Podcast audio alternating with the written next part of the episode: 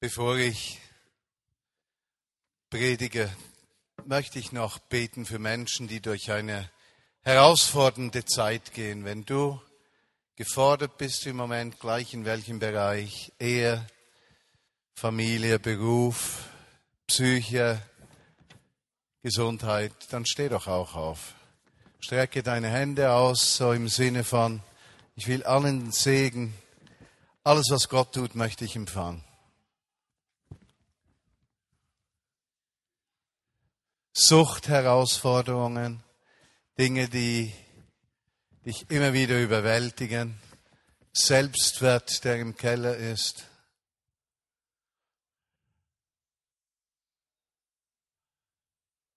Jesus, wir stehen vor dir und strecken unsere Hände aus im Bewusstsein. Unsere Hilfe kommt vom Herrn. Unsere Hilfe kommt nicht durch die Leistung des Glaubens. Unsere Hilfe kommt nicht durch Menschen. Unsere Hilfe kommt nicht durch Wissen. Unsere Hilfe kommt nicht durch eigenen Verdienst. Es ist die Gnade und Liebe der Gegenwart Gottes, die Veränderung bringt. Und so spreche ich deiner Seele, deinem Geist und deinem Körper Heilung, und Erfrischung zu, Schutz zu und deinen Gedanken, dass sie neu geprägt werden von den Möglichkeiten Gottes und nicht gefangen bleiben von deinen persönlichen Unmöglichkeiten. Amen. Amen. Wir können uns setzen. Möchte euch nicht nur euch hier in dieser Halle, sondern alle, die im Verlauf der nächsten Woche im Podcast Predigt hören und mit dabei sind, ganz herzlich grüßen.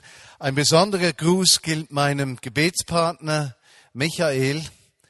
Wir hatten gestern abgemacht, miteinander zu beten und ich habe es vergessen und möchte dir einfach sagen, Michael, es tut mir aufrichtig leid, wenn du den Podcast hörst damit dass du auch persönlich hören kannst, bevor Georgi und ich weg sind. Also wir werden nicht weg sein in dem Sinne, sondern in unserem Sabbatical.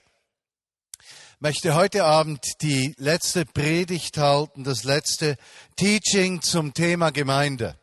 Nun für diejenigen unter euch, die die ganze Serie gehört haben, ihr habt gemerkt, es ging mir in dieser Serie mit Texten aus dem Epheserbrief und Johannesevangelium vor allem darum, herauszuschälen und zu verstehen, wie sorgt Gott für uns Christenmenschen. Und ich habe versucht zu erklären, Gemeinschaft und Gemeinde ist nicht ein Ort der Herausforderung, wo es darum geht, dass Gott irgendwie in einer Weise bei uns etwas rausoperiert oder uns Schmerz bereitet, sondern Gemeinschaft ist ein Segen des Himmels, ist eine Vorsorge Gottes. Gemeinschaft ist ein Geschenk für uns. Gemeinschaft heißt, wir müssen nicht alles in eigener Kraft vollbringen und Gott alleine wie soll ich sagen, Raum geben, Jesus alleine nachfolgen und unser Christenleben alleine führen, sondern er schenkt uns das, das Vorrecht der Gemeinschaft miteinander. Und bei uns in der westlichen Welt ist das eine gewisse Herausforderung, weil wir häufig im natürlichen Leben nicht auf den Nächsten angewiesen sind. Wären wir in einem Land, das von Armut geprägt ist, dann wäre nicht mehr das Haben so wichtig, wenn es keiner hat, sondern das Sein wichtig und damit die Gemeinschaft und Beziehungen. Und genau darum geht es im Christenleben. Nicht um das Haben, sondern um das Sein. Heute Abend und zum Abschluss möchte ich, dass wenigstens ein Satz hängen bleibt bei dir. Und wenn du zu den Menschen gehörst, die äh, herausgefordert sind zuzuhören und die nach drei Minuten irgendwie in Gedanken in der Karibik sind oder im Pazifik oder irgendwo an einem schönen Ort, dann darfst du dich bald verabschieden, ungefähr in 30 Sekunden ins Land deiner Träume gehen. Aber diesen Satz möchte ich, dass du ihn mitnimmst. Und zwar, das ist der Kern der Botschaft heute Abend, Gott ist auf deiner Seite. Gott ist für dich. Gott ist nicht gegen dich. Und alle, die jetzt zu träumen wünschen, dürfen jetzt abheben und durchstarten. Gott ist auf deiner Seite. Er ist für dich. Er ist nicht gegen dich. Eine der größten Herausforderungen, die wir als Christenmenschen in der westlichen Welt erleben, ist ja unsere Perfektion. Wir wollen es beweisen. Und so gehen wir durchs Berufsleben, wir gehen durchs private Leben, Familie, Umfeld und so weiter.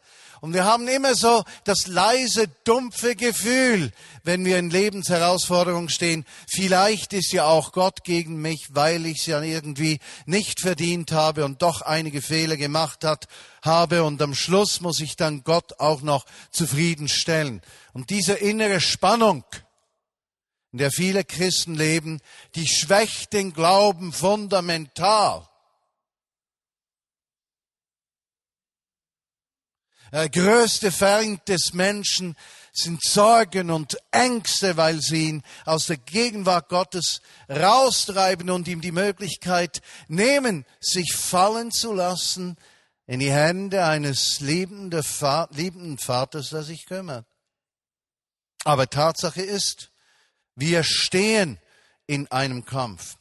Nun, ich werde heute einen Text lesen aus dem Epheserbrief, Kapitel 6. Und Apostel Paulus, wenn ihr das aufschlagen möchtet, die Verse 10 folgende, Apostel Paulus nimmt ein ganz umstrittenes, heute umstrittenes Thema auf. Er sagt nämlich, dass ein Christenleben geprägt ist von einem geistlichen Kampf. Er sagt, jeder Christenmensch lebt sein Leben lang in der Herausforderung eines inneren Kampfes. In seinem Text im sechsten Kapitel geht er davon aus, dass der Widersacher Gottes, der Teufel, alles versucht, und das ist ein wichtiger Gedanke, alles versucht, um den Menschen von einem Leben aus den Zusagen und Verheißungen Gottes abzuhalten. Du kannst davon ausgehen, dass in deinem Leben ständig eine Kraft zu wirken versucht, die dir einreden will, dass du keinen Zugang hast zu der Versorgung Gottes und den Zusagen Gottes. Nun, die Geschichte der Menschheit, die Geschichte der letzten 2000 Jahre geben dem Autor des Epheserbriefes, Paulus oder einem seiner Jünger recht. Aber wenn er diesen Kampf nennt, von dem wir gleich lesen werden, dann spricht er nicht einfach von einem Kampf, dem wir ausgeliefert sind. Er sagt nicht, du Christenmensch wirst dein Leben lang zu kämpfen haben. Und du wirst immer in einem Streit in dir sein, mit anderen sein und mit Kräften sein, denen du ausgeliefert bist. Nein, wenn er von Kampf spricht in diesem Text, spricht er von Zusagen, die Gott uns gibt. Und die wichtigste Zusage in den Herausforderungen deines Lebens ist, Gott ist auf deiner Seite. Er ist für dich und nicht gegen dich. Mit anderen Worten, Gott weiß, dass wir zu kämpfen haben, aber er lässt uns in diesem Kampf nicht allein. Und deshalb lasst uns diesen Text miteinander mal betrachten. Epheser Kapitel 6, die Verse 10 folgende. Und er schreibt hier, im Übrigen, meine Freunde, sei stark im Herrn und in der Kraft seiner Stärke. Zieht die ganze Waffenrüstung Gottes an, damit ihr den Kunstgriffen des Teufels gegenüber standzuhalten vermögt. Denn unser Kampf richtet sich nicht gegen Fleisch und Blut, sondern gegen Herrschaften, Gewalten, Weltbeherrscher dieser Finsternis, gegen geistliche Mächte der Bosheit in den himmlischen Regionen. Deshalb ergreift die ganze Waffenrüstung Gottes, damit ihr am bösen Tage widerstehen könnt. Und nachdem ihr alles gut ausgerichtet habt, das Feld auch behalten könnt. So stehet nun eure Lenden umgürtet mit Wahrheit, angetan mit dem Panzer der Gerechtigkeit, die Füße gestiefelt mit der Bereitschaft, die frohe Botschaft des Friedens Gottes hinauszutragen. Bei dem allen aber ergreift den Schild des Glaubens, mit welchem ihr alle feurigen Pfeile des Bösen auslöschen könnt. Und nehmt den Helm des Heils und das Schwert des Geistes, das Wort Gottes. Bei alledem Gebet und Flehen, aber betet jederzeit in euren Geist. Wachet ausdauernd und fleht für alle, die mit euch glauben, auch für mich, damit mir ein Wort gegeben wird, so oft ich meinen Mund auftue. Mit Freiheit dieses Evangelium der Freisetzung des Menschen zu verkündigen, für welches ich ein Botschafter bin, in Ketten gelegt, aber dass ich trotzdem freimütig rede, das sage, was ich sagen soll. Ein herrlicher Text. Und diesen Text wollen wir miteinander etwas betrachten. Der Autor weist also auf eine Herausforderung im Alltag hin. Ehe, Familie, Arbeitsplatz, ja, Freunde, Beziehungen. Alles scheint bedroht zu sein. Da scheint eine Kraft wirksam zu sein, die uns von allem berauben möchte, was ein ermutigendes, gutes, positives Leben ausmacht. Er beschreibt das so. Und er sagt, ihr steht in dieser Herausforderung, aber eben nicht allein. Ich möchte zuerst auf den zweiten Teil dieses Textes eingehen. Vers 18, wenn ihr die Bibel aufgeschlagen habt. Da sagt nämlich der Autor, dass wir jederzeit beten, flehen, mit Gott sprechen sollen. Dass wir wachsam sein sollen in unserem Innersten, sozusagen empfindsam für, für Gottes Absichten und empfindsam auch für Widerstände. Und er geht davon aus, dass das Gebet fundamental wichtig ist. Nun, für viele Christen heute ist das Gebet äh, viel mehr eine Verpflichtung als eine Freude. Wenn jemand im Glauben steht, weiß er, ein Christ sollte beten, er muss Bibel lesen, er muss lieb sein, brav sein, er darf keine Fehler machen, seine Rechnungen bezahlen, Kirche sein, großzügig spenden und wenn er das alles tut, kommt alles gut. Das ist natürlich viel zu einfach. Gebet ist nicht eine Leistung. Gebet ist etwas ganz anderes. Das Gebet öffnet die Versorgungslinie für die Zusagen Gottes. Wer betet, hält diese Kanäle des Segens offen. Nicht nur für sich, sondern auch für Freunde. Nicht nur für sich, sondern für die Familie. Nicht nur für Christen, sondern auch Menschen, die Jesus Christus fernstehen. Wer betet, öffnet die Versorgungskanäle damit Gottes Versorgung und Zusagen kommen können wer sein Herz verhärtet, wer Menschen ablehnt, verstopft die Kanäle von Gottes Möglichkeiten. Deshalb haben wir als Christenmenschen gar keine andere Möglichkeit, als den Kanal reinzuhalten von Bitterkeit und durch die Gebete diese Türen zu öffnen, damit Gott Versorgung geben kann. Wer nicht betet, unterbricht die Versorgungslinie Gottes. In diesem Text sagt er aber auch, der Paulus, wir können einander unterstützen, ja, noch viel mehr. Er sagt als riesiges Vorbild für die Leser dieses Briefes, ich bin genauso auf dieses Gebet angewiesen wie jeder andere auch. Und damit sagt er, es gibt vor Gott keine Unterschiede der Menschen. Die Frage aber, die sich stellt, ist, welche sind denn diese Zusagen, für die wir beten können? Welches ist diese Versorgung im Kampf des Alltags? Äh, was bedeutet denn das überhaupt? Was will Gott uns geben, um in den Herausforderungen des täglichen Lebens bestehen zu können? Eine interessante Klammer hier.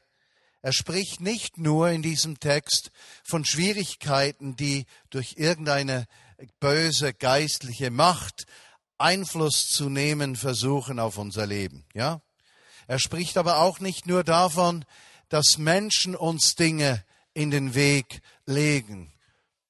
Es gibt eine sehr interessante Auslegung des Epheserbriefes, äh, die davon spricht, dass es wiedergöttliche Systeme in dieser Welt gibt, dass wir auch herausgefordert sind von menschlichen Systemen die auf die Basis menschlicher Schwachheit gebaut werden. Beispiel. Der Sozialismus ist ein System, in dem Gerechtigkeit aufgrund menschlichen Eingreifens erreicht werden will. Weil der Mensch in sich aber nicht gerecht ist, kann dieses System nur scheitern. Der Kapitalismus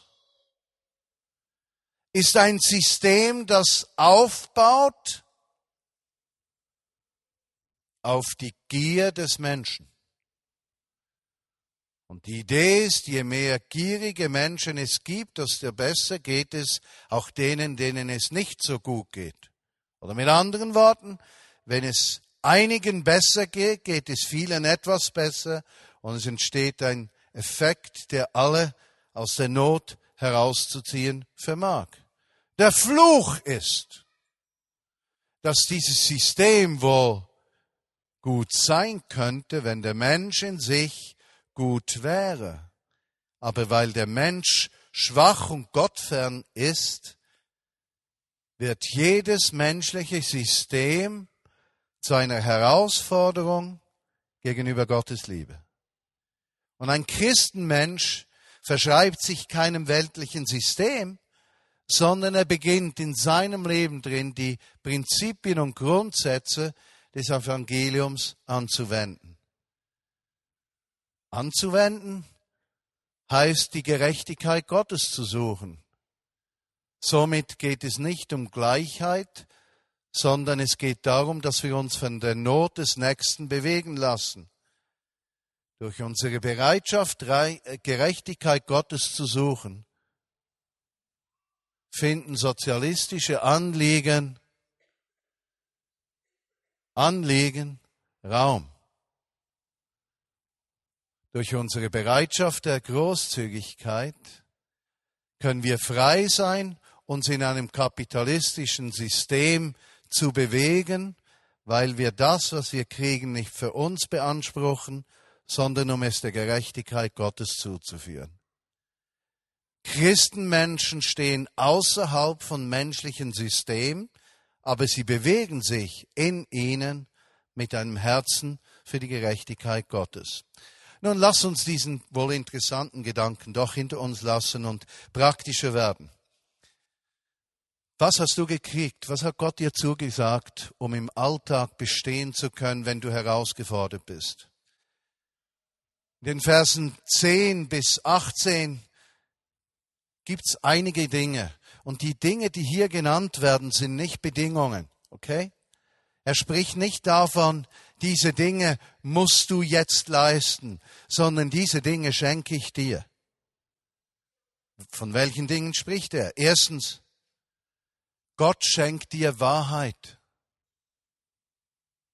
Wahrheit ist ein Geschenk.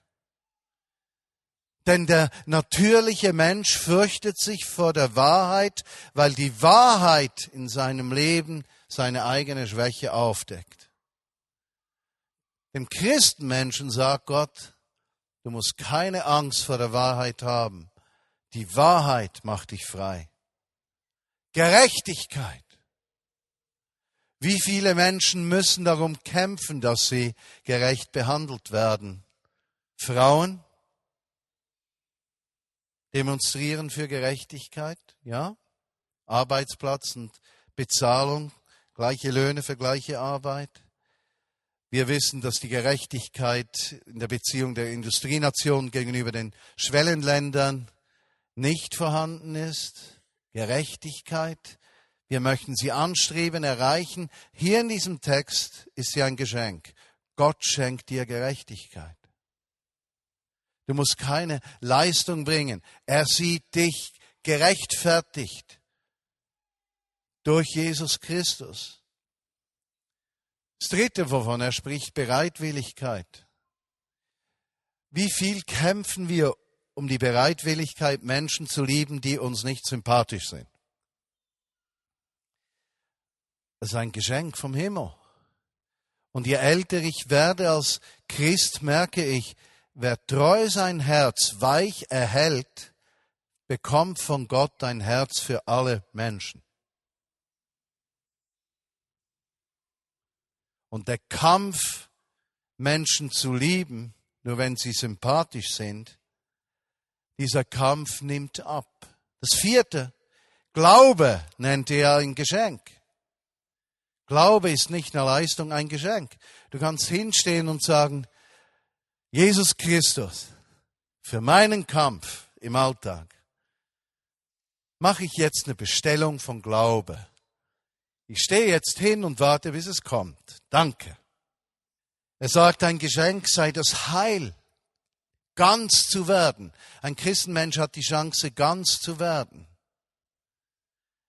Ein Leben aus dem Wort Gottes zu führen, das heißt, dem Wort Gottes Glauben zu schenken, sich zu öffnen dafür und es aufzunehmen in die Seele und nicht nur mit dem Verstand zu untersuchen. All das, sagt der Autor, sind Geschenke. Und wenn wir diese Geschenke anwenden in unserem Alltag, in deiner Ehe, an deinem Arbeitsplatz, dann wirst du einen neuen Blick gewinnen für die Herausforderungen in deinem Leben. Er schenkt dir Wahrheit und Authentizität anstelle von Lüge.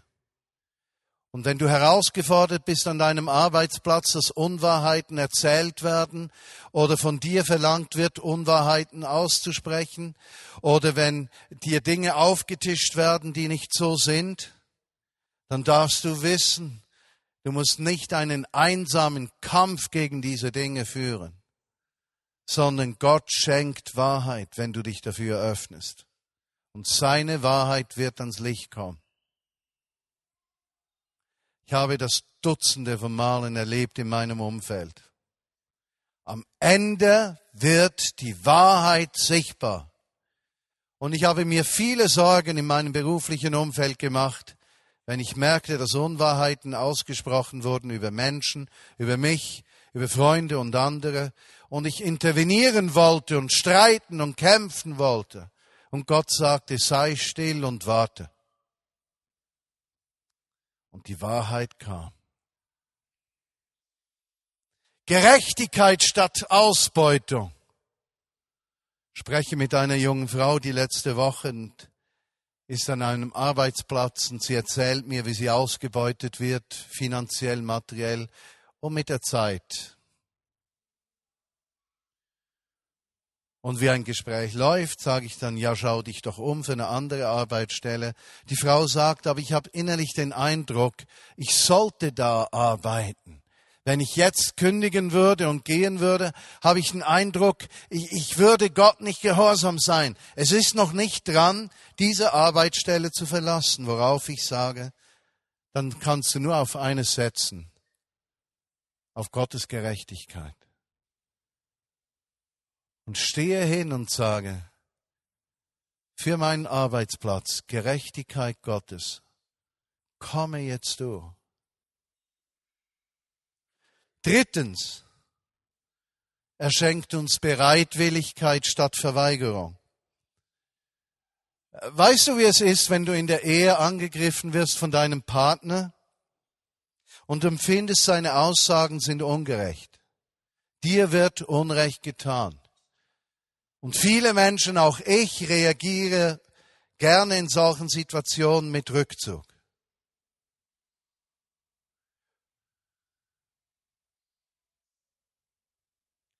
Und wenn irgendetwas kommt, ist eine der stärksten Waffen Verweigerung. Dass du dich verweigerst, wenn du siehst, dein Partner hat eine Herausforderung, oder dass du schnippisch dann sagst, ist ja kein Wunder, dass dir sowas passiert. Und damit verweigerst du dich geistlich, emotional und praktisch. Diese Haltung schwächt dich in deinem Alltagskampf. Sie zerstört dich. Sie nimmt dir die Kraft und die Chance, dass Gott versorgen kann. Nein, er sagt, bereitwillig die gute Botschaft weiterzutragen heißt, Gott sorgt, Gott ist auf deiner Seite, Gott selbst ist Mensch geworden, um in Jesus Christus durch seinen Tod, seine Auferstehung, die Tür zum ewigen Leben zu öffnen. Ewiges Leben, was den modernen Menschen nicht so interessiert, aber uns im Alltag drin die Möglichkeit zu geben, ein Leben nicht aus unserer Kraft zu führen, sondern Gottes Kraft. Das vierte Geschenk. Glaube statt Kritiksucht. Stehst in einer Schwierigkeit, weil irgendein Mitarbeiter einen Fehler gemacht hat und du weißt, dieser Fehler kostet Geld. Du hast zwei Möglichkeiten. Du kannst mit Kritik jedermann im Umfeld erklären, dass das nicht dein Fehler war, sondern eigentlich der Fehler dieser Person. Und damit wäschst du dich rein sozusagen und erklärst gleichzeitig, weshalb das Resultat nicht gut war. Oder du kannst zu dieser Person gehen und sagen, es war ein Fehler, achte darauf, dass es nicht mehr geschieht, aber jetzt wollen wir zusammenhalten, damit wir das Resultat trotzdem erreichen. Und du verschenkst dich diesem Menschen. Glaube statt Kritik hilft dir im Kampf des Lebens, eben nicht auf der Verliererseite zu stehen. Fünftens, er schenkt uns Heil statt Fatalismus. Heil heißt in heutiger Sprache Ganzheit. Er sieht dein ganzes Leben. Du bist nicht nur im Beruf gesegnet und in der, im Privatleben verflucht oder umgekehrt.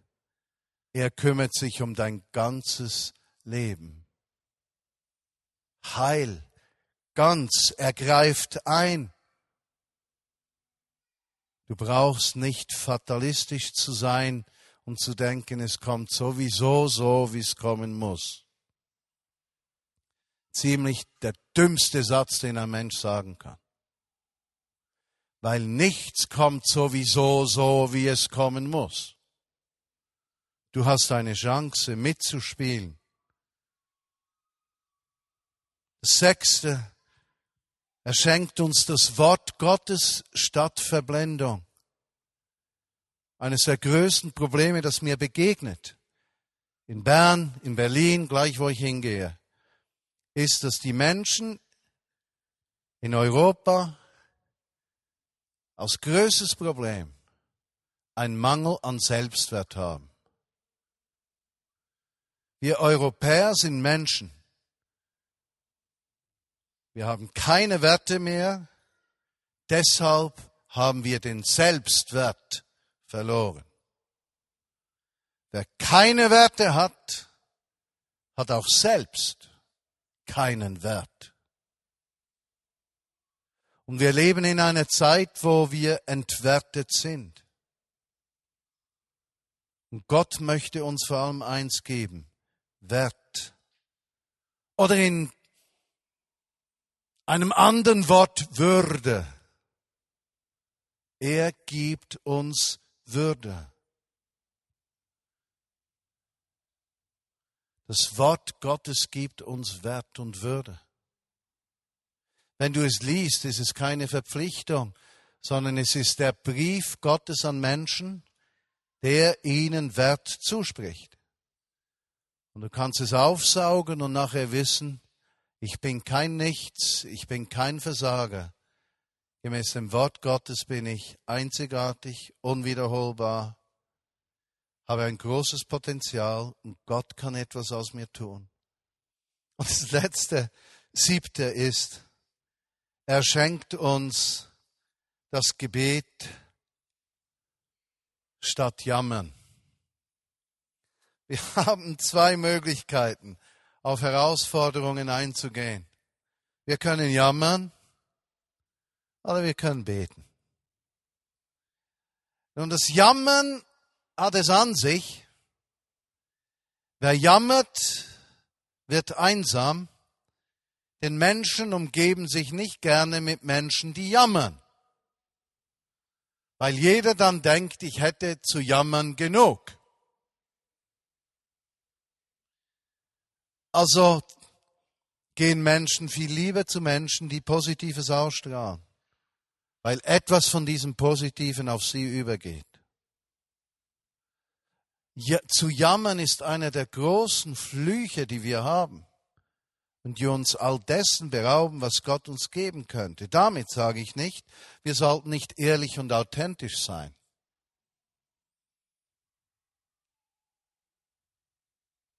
Aber wovon willst du, dass dein Leben geprägt ist? Vom Jammern über das, was du nicht hast, oder von Dankbarkeit über das, was du hast? Wenn das Glas immer halb leer ist, wird es sich leeren. Wenn das Glas halb voll ist, wird es sich füllen. Du kriegst das, was du in deinem Herzen entwickelst und aussprichst. Und in diesem Sinne möchte ich zum Schluss sagen, Gott sorgt für dich. Und wenn du jetzt aus dem Land deiner Träume zurückkommst, Karibik und so, Gott ist auf deiner Seite. Er ist für dich. Er ist nicht gegen dich. Lass uns beten. Und Jesus, ich möchte diesem Wort, Gott ist für uns. Wer vermag wieder uns zu sein? Wer uns seinen eigenen Sohn schenkte, wie sollte uns mit ihm, seinem Sohn, nicht alles geben? Ein Blick auf einen Schöpfer, der sich kümmert. Ein Blick auf einen Schöpfer, der uns kennt. Ein Blick auf einen Schöpfer, der die Grenzen menschlicher Möglichkeiten sprengt und uns in die Unendlichkeit der Möglichkeiten Gottes führt. Und ich bitte dich, Jesus, dass du heute Abend hier in dieser Halle das über Podcast den Menschen, die diese Botschaft hören, durch deinen Geist Leben gibst. Eine Erkenntnis über diese Botschaft heute Abend, die die Versorgungslinien öffnet, die Menschen freisetzt, in der Herausforderung des Alltags nicht nur zu widerstehen, sondern wie der Autor sagt, das Feld auch zu behalten und das Feld nicht aufzugeben. wo Entmutigung uns berauben möchte von all dem, was Gott uns einmal geschenkt hat.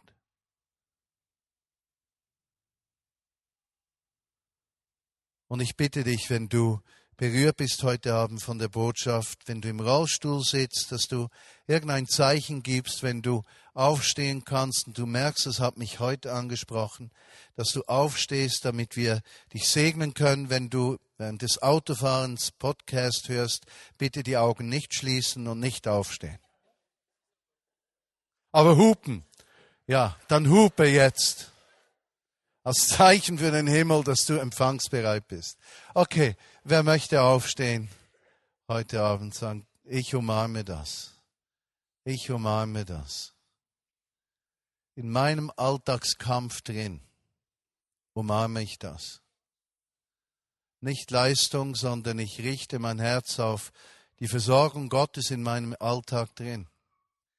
Während der Anbetungszeit hatte ich wie so einen Inneneindruck, dass jemand oder Menschen hier sind, die sich nach Erholung sehnen, ebenso nach einer Ruhe, von der wir auch zu sprechen begonnen haben. Aber das Komische war, ich sah dann wie so ein großes Bett und in diesem Bett waren einfach Messer und Gabel und der Gedanke, den ich damit hatte bei diesem Bild war, was du brauchst, ist nicht Ruhe, diese Person, sondern was du brauchst, ist ein Ort, wo du dich ernähren kannst.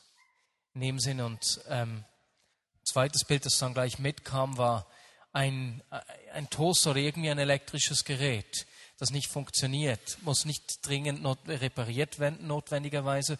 Vielleicht reicht es, wenn man es einfach einsteckt. Und der Gedanke ist, Gott möchte dir einen Zugang schenken, dass du neu bei ihm einstecken kannst. Jesus, ich lade dich ein, dass du der Kraft deines Geistes über uns kommst. Es gibt Dinge, die bewegst du in unserem Denken und Herzen, aber die kannst nur du festmachen in uns.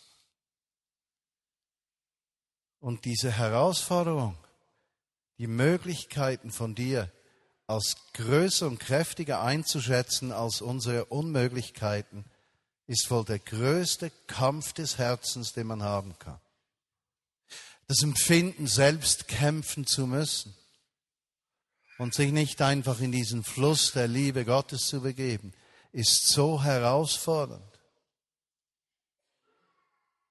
Und ich bitte dich, Heiliger Geist, dass du uns allen, die wir aufgestanden sind, eine Begegnung gibst mit deinen Zusagen. Eine Begegnung gibst in den Systemen dieser Welt, denen wir oft ausgeliefert sind, zu bestehen, uns nicht als Opfer zu sehen von Systemen oder von Absichten von Menschen oder eigener Fehlerhaftigkeit, sondern den Blick zu haben, Gott ist auf meiner Seite. Er ist für mich und nicht gegen mich. Und ich bitte dich, Heiliger Geist, dass du diesen Satz, also diese drei Aussagen in unserem Herzen in den kommenden Wochen und Monaten lebendig bewahrst. Gott ist auf meiner Seite. Er ist für mich und nicht gegen mich. Amen.